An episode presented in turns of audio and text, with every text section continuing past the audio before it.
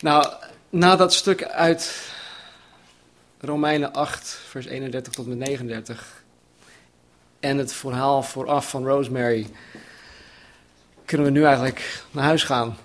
Um, dat zegt al zoveel. En het is zo mooi om, om het ook van dichtbij mee te mogen maken. We, zijn, we, kennen Rosemary en Jim al een aantal jaren en hebben het van dichtbij mee mogen maken. En, en wat ze zegt, hè, dat God haar heeft gedragen, dat ze gedragen wordt door de gebeden van velen, dat, dat hebben we gezien. En natuurlijk is het niet makkelijk geweest. Natuurlijk is het een gigantische strijd. Maar God is er elke keer weer, is elke keer weer met haar, heeft haar gedragen. En elke keer als er weer, ja, als ze moedeloos werd of, of hopeloos, geen vooruitzicht, dan gaf God haar weer op een of andere manier hoop. En dat komt door Gods geest, dat komt door Gods woord, dat komt door de mensen om, om, om, om haar heen. En dit, ja, dit uh, getuigt weer van gemeente zijn. En dat we elkaar nodig hebben. Um, dankjewel, Rosemary. Dat is goed. Wij hebben um, in de afgelopen 16, 17 hoofdstukken van handelingen al wat geleerd. over handelingen, over hoe wij horen, uh, gemeente horen te zijn. Want toen ik ermee begon, ruim een jaar geleden, had ik gezegd dat het boek Handelingen ons het model van gemeente zijn geeft, die wij als Calvary Chapel willen navolgen. Het model is eenvoudig, het is haalbaar, het is ook herhaalbaar wanneer het in de kracht van de Heilige Geest uitgevoerd wordt. En dat wil zeggen dat een ieder die zich door God geroepen weet om een kerk te stichten, het te realiseren is in de kracht van de Heilige Geest. Je hoeft niet per se een vier- of zesjarige opleiding te hebben in theologie om dit uh, te hoeven doen. Want het model is heel simpel. Iedereen kan het navolgen als die geroepen is door God. Nou, het model bestaat uit vier kernactiviteiten. En het is ons verlangen als, als gemeente, het is mijn persoonlijk verlangen, om in deze kernactiviteiten te groeien. Om ons hierin te gaan bekwamen. Om de Heer in deze dingen te gaan gehoorzamen. Meer en meer. Ik weet niet meer of ik het een paar weken geleden had gezegd, maar we hadden het over de, de basisdingen. En dat we ons uh, moeten gaan verdiepen in de simpele dingen, de basisdingen van ons geloof. Nou, de vier kernactiviteiten van de gemeente, dat zijn hele basale dingen, dat zijn simpele dingen. En we hoeven ons niet uit te strekken naar hele bijzondere, hoog gegrepen dingen. Nee, we horen ons toe te leggen, in te zetten en te verdiepen in deze vier dingen. Nou, wat waren ze ook alweer? Waar zijn ze te vinden? Handelingen 2, vers 42. Amen. Zij volharden in 1. de leer van de apostelen, 2. in de gemeenschap, 3. in het breken van het brood. En lekker samen eten, nou dat doen wij over een paar weken weer. En in de gebeden. Nou, wij bidden allemaal, geloof ik, afzonderlijk. We, bidden ook als gemeente hier op de zondagmorgen. Dus we proberen dat echt, echt na te volgen. Nou, vorige week keken we naar een van onze kernactiviteiten, namelijk het volharden in de leer van de apostelen. En hoe wij dit horen toe te passen in één, onze kerkdiensten, maar ook hoe wij hiermee om horen te gaan met de nog niet gelovige mensen om ons heen, binnen zeg maar de scope of binnen de rijkwijde van ons persoonlijk leefwereld. En dan moet je denken aan familie, aan vrienden, aan buren, aan collega's, klasgenoten, schoolgenoten, enzovoort, enzovoort. Nou, we keken vorige week dus heel specifiek naar hoe uh, ik als herder hiermee om moet gaan binnen de gemeente.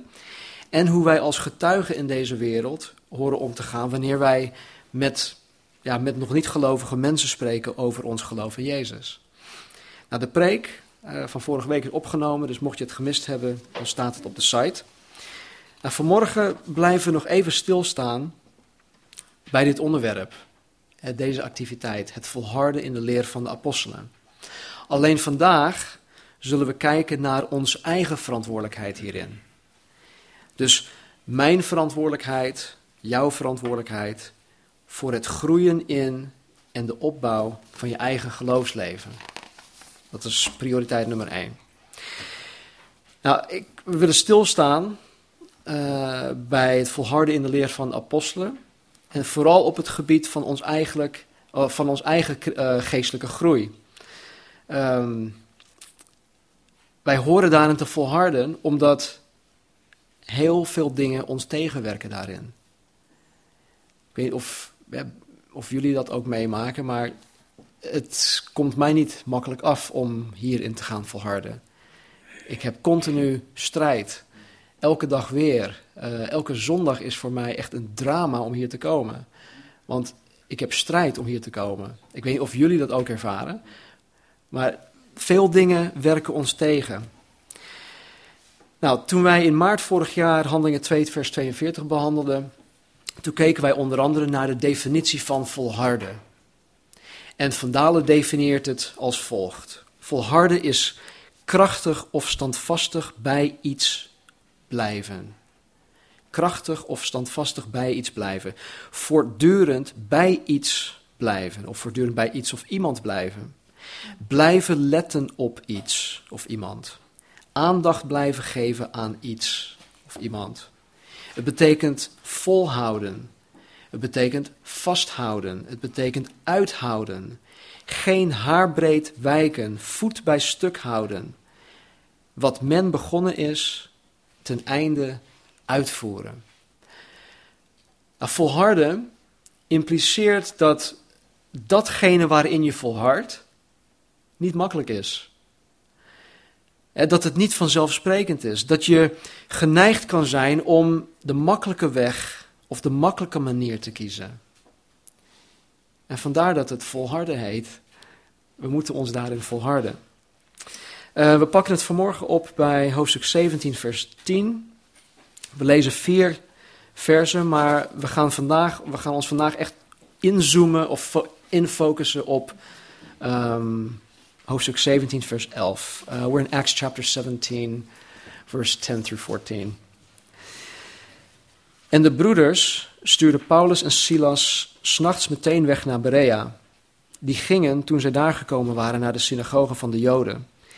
En deze waren edeler van gezindheid die, dan die in Thessalonica, want zij ontvingen het woord met grote bereidwilligheid en onderzochten dagelijks de schriften om te zien of die dingen zo waren. Of die dingen zo waren. Velen dan van hen geloofden, en van de aanzienlijke Griekse vrouwen en mannen niet weinigen. Maar toen de Joden van Thessalonica te weten gekomen waren dat het woord van God ook in Berea door Paulus verkondigd werd, kwamen zij ook daar de menigten in opschudding brengen. Maar de broeders stuurden Paulus toen meteen weg in de richting van de zee, maar Silas en Timotheus bleven daarachter. Heer, ik dank u voor uw woord. Heer, het is zo rijk. Maar Heer, tenzij u door uw Heilige Geest onze harten en ogen opent, blijven het maar woorden gedrukt op een, op een vel papier. Dus Heer, open ons verstand, help ons het te begrijpen, help ons uw woord toe te eigenen te aanvaarden. Heer, help ons in uw woord te leven, te wandelen, te gehoorzamen. Dank u wel. Amen. Nou, vorige week zagen wij dat Paulus en Silas opnieuw vervolgd werden. En naar aanleiding van het winnen van discipelen voor Jezus Christus. Alleen deze keer hadden de afgunstige Joden hen niet te pakken kunnen krijgen. want de broeders en zusters stuurden hun weg. In vers 10 staat er dus, en de broeders stuurden Paulus en Silas s'nachts meteen weg naar Berea, dus uit Thessalonica. En die gingen toen ze daar gekomen waren naar de synagoge van de Joden.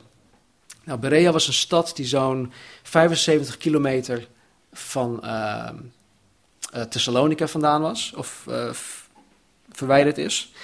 En het is een, een stad in Macedonië en het is ongeveer dezelfde afstand van hier naar Lelystad. En die reis maakte hij s'nachts. En zoals wij van Paulus gewend zijn, dat hebben we al meerdere malen gezien, gaan zij naar de synagoge van de Joden. Nou, ik vraag me af, hè. Elke keer als hij naar de synagoge gaat, raakt Paulus in problemen. Elke keer. Of hij wordt afgeranseld, of hij wordt uh, met de dood bedreigd. Nou, noem maar op. Elke keer weer. En toch, wat doet hij? Hij gaat naar de synagoge van de Joden. Dus of hij is hardleers, of hij is gedreven. En hij heeft een plan en hij heeft een strategie. Nou, ik geloof in het laatste. En deze, in vers 11, waren edeler van gezindheid dan die in Thessalonica. Want zij ontvingen het woord met grote bereidwilligheid en onderzochten dagelijks de schriften om te zien of die dingen zo waren. Nou, deze Joden in Berea waren edeler van gezindheid. Wat betekent dat? Dat is zo'n term die we in, in, ja, vandaag de dag niet meer gebruiken. Dat staat niet op, de, op, op je cv. Nou, ik ben edel van gezindheid. Nee, dat is iets dat, dat ja, is oudbollig, zeg maar. Maar het wil zeggen dat zij niet bevooroordeeld waren als de Joden in Thessalonica. Die hadden zelf een agenda. Die waren bevooroordeeld. En deze mensen in Berea stonden open voor andere standpunten. Zij konden zich verplaatsen in andermans denkwereld, in andermans positie. En hun edele gezindheid komt tot uiting doordat zij het woord van God met grote bereidwilligheid ontvingen. Zij ontvingen het woord van God als het woord van God. Ze hadden belangstelling. En zij, zij omhelsden het woord van God als het ware. En het is voor mij persoonlijk, als christen, maar ook als voorganger, een gigantisch groot genot wanneer ik het woord van God met iemand mag delen en zij het met grote bereidwilligheid ontvangen. Oh mensen, dat, dat is kicken, dat is jumpen, nou noem maar op, wat voor andere superlatieven je daarvoor kan gebruiken. Het is gewoon hartstikke mooi.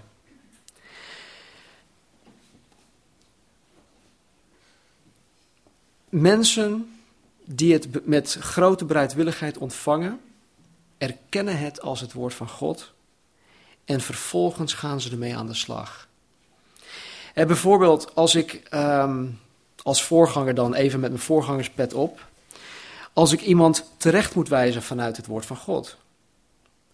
Nogmaals, is het geweldig wanneer die persoon het met grote bereidwilligheid ontvangt zich bekeert van datgene dat schadelijk is voor die persoon en ook voor de gemeente. En aan de andere kant van de medaille is het zeer frustrerend en ook zeer pijnlijk als een zogenoemde wedergeboren christen telkens ja maar zegt. Wanneer ik als herder het woord van God met hen deel of, dat die persoon van, of dat die persoon van mening is dat het woord van God niet echt van toepassing is op hun situatie. Dat ze als het ware een, een ja, misschien een soort vrijstelling van God hebben gekregen. He, uh, nou, laten we deze pagina, maar even deze bladzijde eruit scheuren, want dat is niet voor mij, voor mij van toepassing, op mij van toepassing. Sommige mensen zeggen zelfs dat het moeilijk is om te gehoorzamen, het woord van God. En omdat ze het moeilijk vinden, lappen ze het aan hun laars. En dat is, dat is frustra ja, frustrerend. Het is pijnlijk. Want alhoewel ja, ik het breng, ik ben dan zeg maar de boodschapper, uiteindelijk stoten ze mij niet af, maar ze stoten God af. Ze zeggen nee tegen God. En dat is het pijnlijke ervan. Nou, de Bereanen, ik weet niet of dat een goede benoeming is, ik, ik heb het zelf verzonnen. De Bereanen ontvingen het woord van God met grote bereidwilligheid. Hun edele gezindheid kwam ook tot uiting doordat zij dagelijks de schriften onderzochten om te zien of de dingen die Paulus met hen deelde zo waren. En Paulus sprak ongetwijfeld weer over uh, Jezus, dat hij de Christus is, de lang verwachte Messias, dat deze Messias ten eerste moest lijden en vervolgens opstaan uit de dood. En deze, die ervoor open stonden, onderzochten dagelijks het Oud Testament om te zien of Paulus inderdaad gelijk had of niet. Dat maakte hun edeler van ehm, verstand. Ehm, ik geloof ook dat deze mensen van Berea ons het voorbeeld geven om na te volgen. Zij onderzoeken dagelijks de schriften. En ik weet dat ik dat herhaaldelijk zeg. Mensen, we moeten Bijbel lezen. Mensen, we moeten de Bijbel bestuderen. Jullie hebben het uiteraard ook. Je, sommige van jullie jongeren die opgedragen zijn in de kerk, uh, hebben dat uiteraard van predikanten gehoord, van je zondagschool, um, leraren, noem maar op. Mensen, we moeten Bijbel lezen. Nou, toen ik dat nog niet echt helemaal door had, waarom, had ik zoiets van, ja oké, leuk, maar waarom dan? Waarom zou ik Bijbel moeten lezen?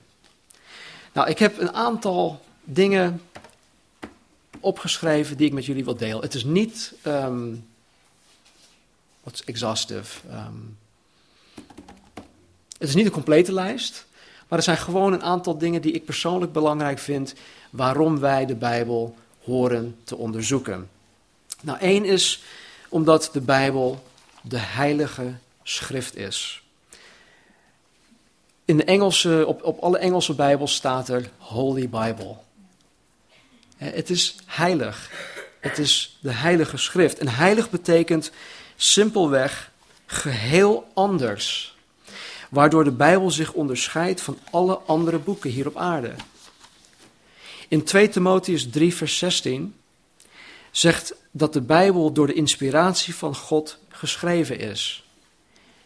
De schepper van hemel en aarde, de schepper, schepper van het heelal, is uiteindelijk de auteur van de Bijbel. Hij heeft door een periode van ongeveer 1500 jaar, door middel van 40 verschillende mensen of handen, de Bijbel geschreven. En eh, hij is degene die het geïnspireerd heeft. Dus het hoort eigenlijk vanzelfsprekend te zijn dat wij, zijn kinderen, dagelijks de Bijbel onderzoeken. En alleen al om het simpel feit dat de Bijbel het woord van God is. In de Bijbel staat wat God belangrijk vindt.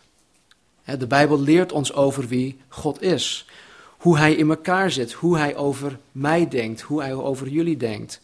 Hoe wij het allerbeste uit het leven kunnen halen. Hoe wij ons kunnen voorbereiden op de eeuwigheid. We hebben het vorige week met de, met de jongeren over eschatologie gehad. de leer van de eindtijd. En eschatologie betekent eigenlijk ja, het, het vooruitkijken op datgene wat komt. En we hebben uh, de, de, eerste brief van Korinthe met elkaar behandeld in één avond. En we hebben gekeken naar dingen waar Paulus ons verwijst naar de toekomst. En we hadden gezien dat wij een glorieuze, een geweldige, een, een, een, een absolute mooie toekomst hebben als christen zijnde, als kinderen van God. En dat dat ons uiteindelijk zal bepalen hoe wij vandaag de dag zullen, ons zullen gaan gedragen. Hoe wij ons leven, hoe wij ja, zullen gaan leven.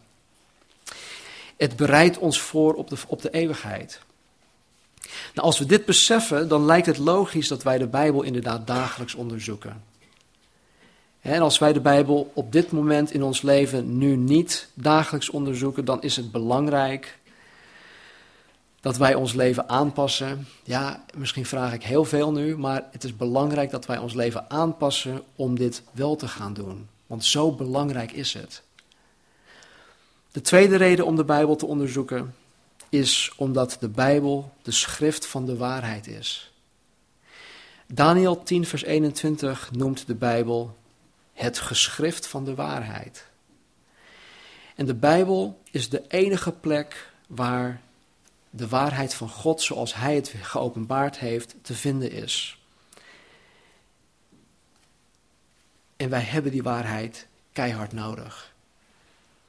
De Bijbel geeft ons de waarheid over wie God is. Het geeft ons de waarheid over wie wij zijn, waar wij vandaan komen, wat het nut is van ons bestaan, waar wij naartoe zullen gaan na de dood. Wij kunnen niet overleven zonder waarheid. Wij kunnen geen succes hebben in dit leven zonder waarheid. Wij kunnen geen vruchtbaar leven leiden zonder waarheid. En de Bijbel geeft ons de waarheid over hoe wij horen te leven hier op aarde, nu.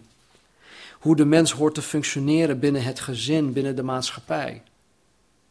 De Bijbel geeft ons, leert ons de waarheid daarover. onze jongeren leren op school dat zij waarschijnlijk niet door God geschapen zijn. Dat ze een andere, dat ze, ja, dat ze tot stand zijn gekomen op een andere manier. Er zijn verschillende ideeën daarover. En vervolgens gedragen veel van onze jongeren, niet onze jongeren, maar de jongeren in de maatschappij, zich als, als dieren. want er wordt hun verteld dat ze van dieren afstammen. Misschien is dat heel kort door de bocht, maar het wordt hun wel op die manier gebracht. Dat idee, met dat idee lopen ze rond. En als ze zich gedragen als dieren, of op het dierenrijk niveau, dan vindt iedereen het maar goed. Ja, dat zijn tieners. Joh, zo waren wij ook vroeger, weet je nog? Ja, in ons vlees wel. Maar zo heeft God het niet bedoeld. God heeft het heel anders bedoeld. En de Bijbel leert ons dat wij in de gelijkenis van God zijn geschapen. En dat ons oorsprong uit God is. En dat God het bedoeld heeft dat wij in gezinnen. Uh, ja, dat, dat wij in, in, in, in de context van een gezin zouden moeten leven. uh, dat wij gezinnen zouden moeten vormen van man, vrouw en kinderen. Zo leert de Bijbel dat, ons dat. Ik lees heel vaak um, dingen in de krant over uh, ja, studies die, ze, die hoogleraren hebben gedaan. Uh, vorige week las ik nog eentje dat, uh, oh ja, dat kinderen uit een eenoudergezin minder presteren op school dan kinderen uit een tweeoudergezin. Nou, daar hebben ze een hele studie van gemaakt.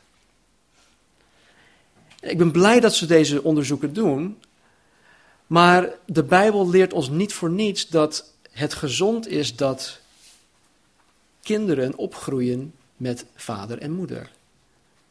Er is een reden voor.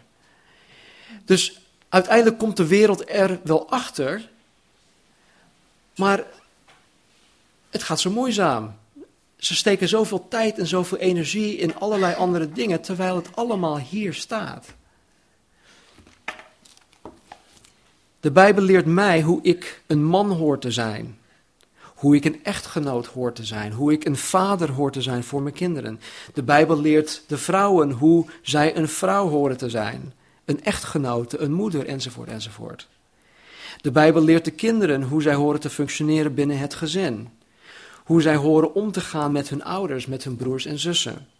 De Bijbel leert ons hoe wij ons horen te gedragen in onze relaties met anderen. Hoe wij binnen onze leefgemeenschap met anderen horen om te gaan. De Bijbel leert ons hoe wij samen horen te werken. Hoe wij met de Belastingdienst horen om te gaan. Hoe wij met de overheid horen om te gaan. Hoe wij met onze klasgenoten en onze docenten horen om te gaan. Al deze dingen en nog veel meer zijn te vinden in de schrift van waarheid. En daarom is het belangrijk om de Bijbel dagelijks te onderzoeken. Want als wij zodanig afgestemd zijn op de waarheid, dan zullen wij niet misleid worden. Dan zullen wij onszelf beschermen tegen allerlei mogelijke ellende. De derde reden om de Bijbel te onderzoeken is omdat de Bijbel ons troost en bemoedigt.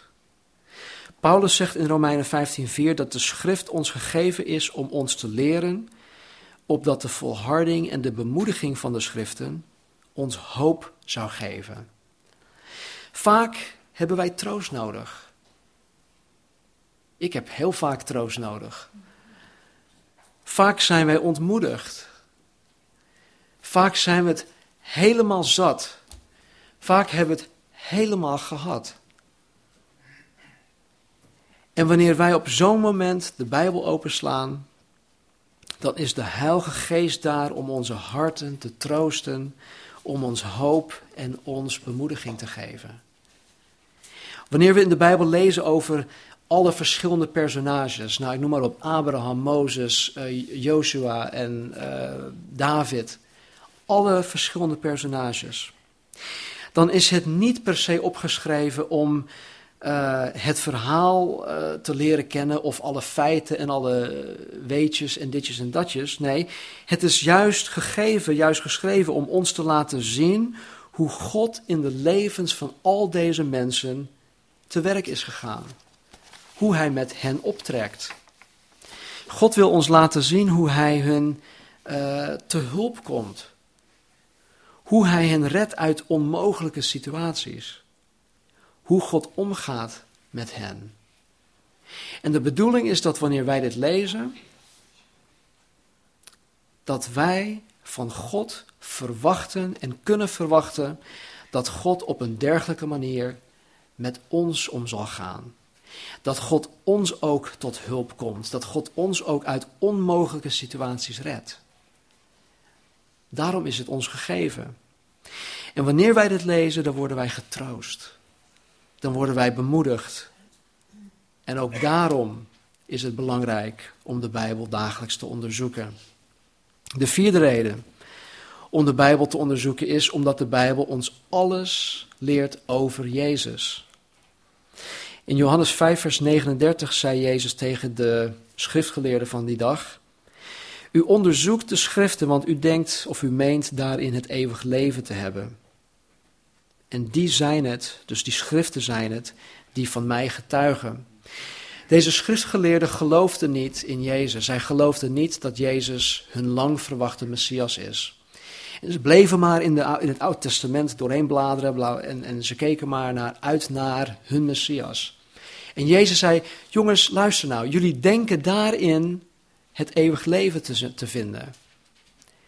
Maar juist in het Oude Testament die jullie telkens uh, lezen en waar jullie doorheen bladeren, die getuigen van mij. Dat ik diegene ben waarnaar jullie op zoek zijn. Want toen Jezus dit zei, was het Nieuw Testament nog niet geschreven. Dus Jezus had het zuiver over het Oud Testament, die van hem getuigt. En Jezus zegt hiermee dat Jezus de hoofdrolspeler is van de Bijbel. En dat de Bijbel in het geheel van hem getuigt. Nou, ik denk dat als wij nu even een moment zullen nemen om na te denken over het Oude Testament, Genesis tot en met Malachi, dan zullen we hem waarschijnlijk op bepaalde, bepaalde plaatsen tegenkomen. Zullen we zien van, uh, nou oké, in Genesis 3:15 zien we hem als uh, het zaad uit de vrouw, die uiteindelijk de, de Satan zal overwinnen. Doe ze de groeten. Ja, oké.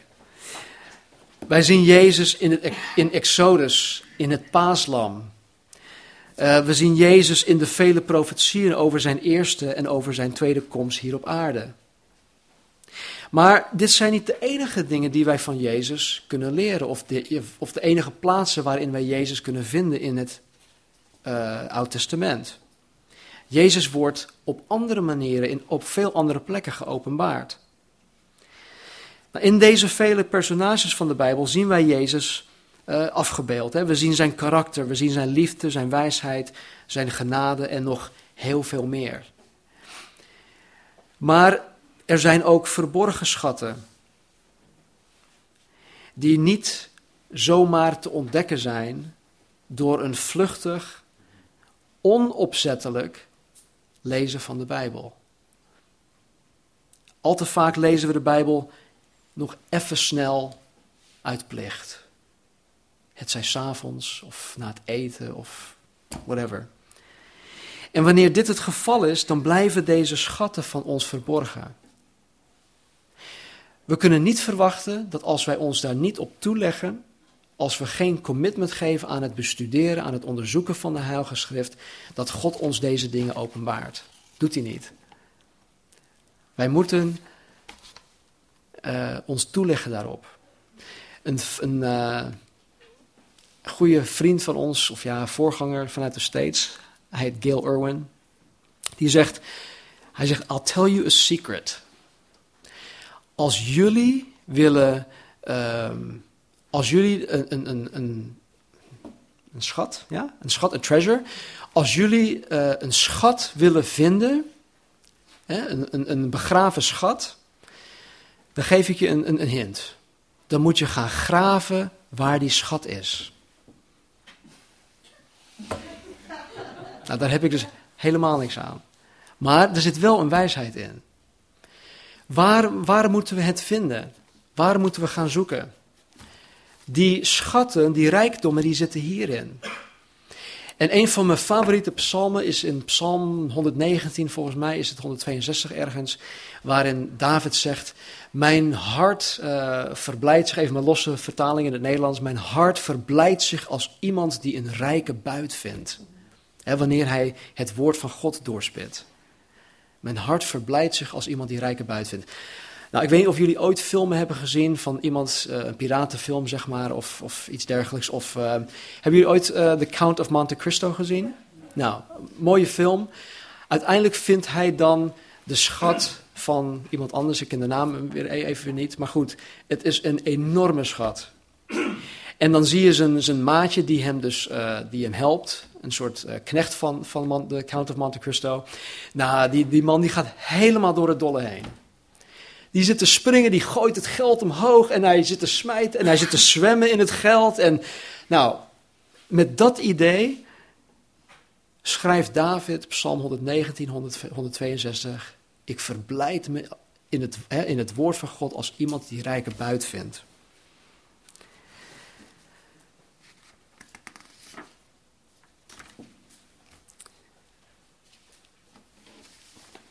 Ik ben de weg kwijt.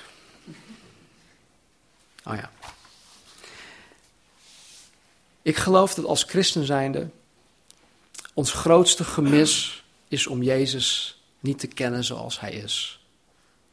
Ik geloof ook dat veel van onze problemen die wij in het leven krijgen, is omdat wij Jezus niet kennen zoals wij Hem horen te kennen, zoals wij Hem kunnen kennen.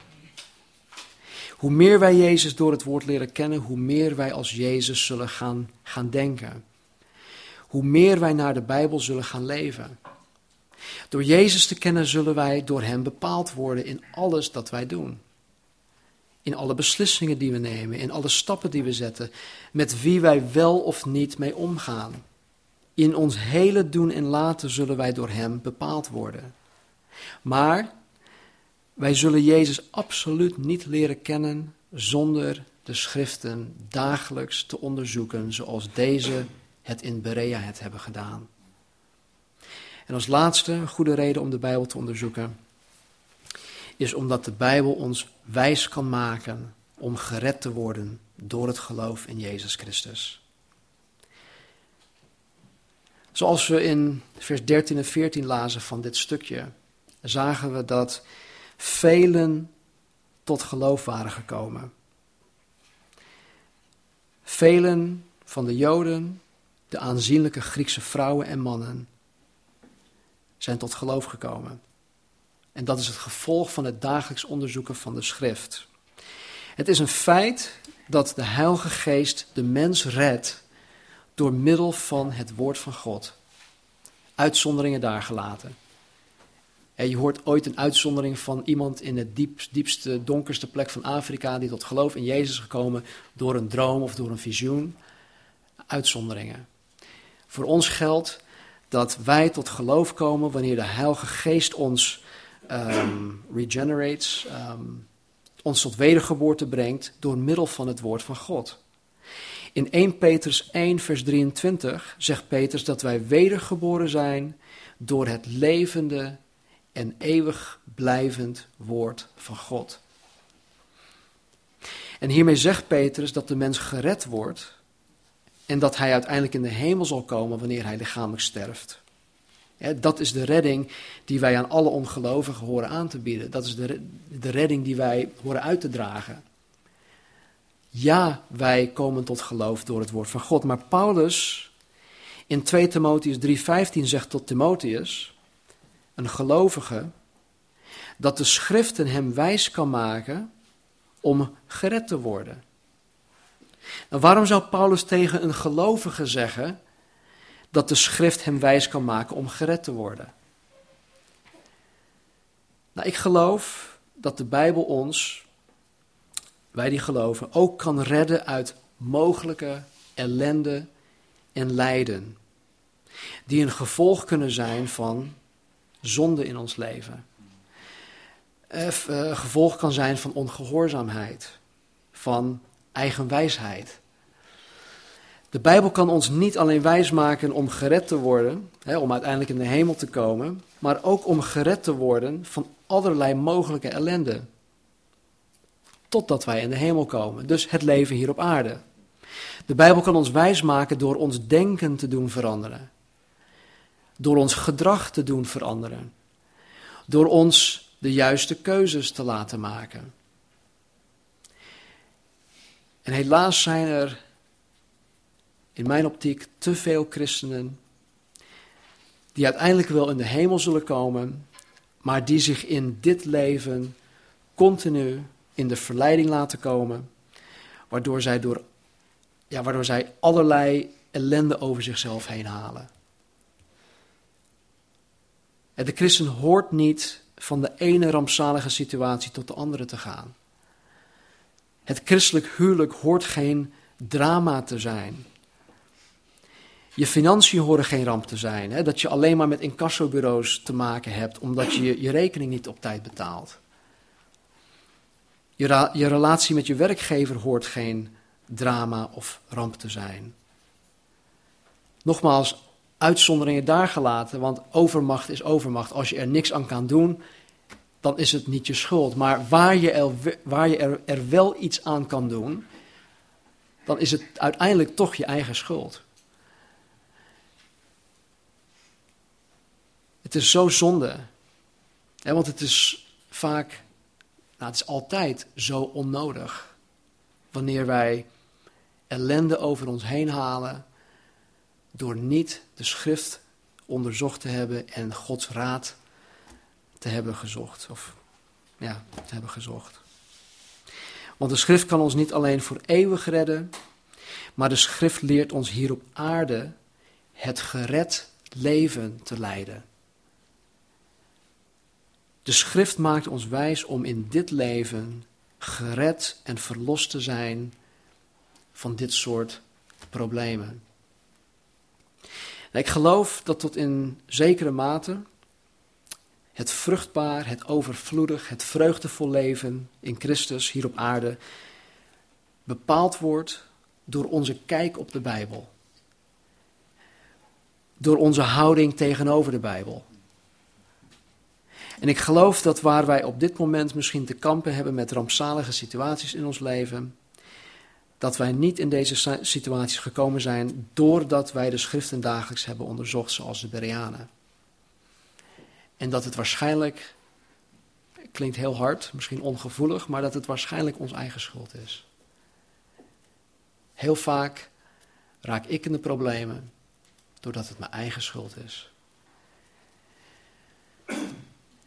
En dan ga ik op mijn knieën. Heer, vergeef me. Stom. Ik zal het nooit meer doen. Moet je ook niet zeggen. Maar God komt je dan weer tegemoet. Hij troost je, hij bemoedigt je. Want de Bijbel is een heel eerlijk boek. Het laat ons ook alle fouten zien van alle personages. Het laat ons ook alle, ja, het vallen en opstaan zien van deze personages. Wij gaan de. Nou, even terug. Volgende week, zondag, spreekt Bert. Ehm, als een soort voor. Nou, ik wil niet zeggen een voorproefje van de week daarop met het feest. Want uh, de 24e ga ik het hebben over het huwelijk in Christus. En ik geloof dat Bert iets aanstaande zondag ja, gaat delen, ook over het huwelijk, maar dan iets maar dan iets anders. Nou, de reden waarom ik het zeg is omdat ik ehm, in maart, want dan zitten we alweer in maart, ik wil in maart toch een aantal weken gaan besteden aan, aan dit onderwerp. Het volharden in de leer van de apostelen. En niet zozeer dat we het moeten doen, hè, want ik heb gezegd, joh, dit zijn de redenen waarom, maar heel praktisch. Hoe? Hoe kan ik de schrift onderzoeken. Ik kan het wel doorlezen, maar ja, ik, ik snap zoveel dingen niet. En dat is begrijpelijk. Dus de komende, zeg maar, de, misschien twee weken in maart, zullen we ons gaan toeleggen op hoe wij de schrift horen te onderzoeken. Waarom en wat we eruit kunnen halen, hoe het ons zal gaan helpen en, en al die dingen. Er staan zoveel beloften in de Bijbel. En wij, wij, wij ja, ze zijn als het ware, uh, ze liggen er voor het um, oprapen. Ja, zegt het goed? Maar, nogmaals, ze liggen er niet voor het oprapen voor degene die het onopzettelijk leest. Die er vluchtig overheen leest uit, uit een soort plichtgevoel. Als je oprecht in je hart de Bijbel leest met de gedachte, Heer, ik wil u beter leren kennen. Heer, ik wil dat u mij ziet of dat ik mezelf de spiegel voorhoud. Dat u mij dingen laat zien ja, die in mijn leven nog veranderen moeten. Dan zal hij dat doen. En ik wil dat we in maart daar meer tijd aan zullen gaan besteden. Laten we bidden. Vader, ik dank u, maar, Heer, voor uw, uw heilige schrift.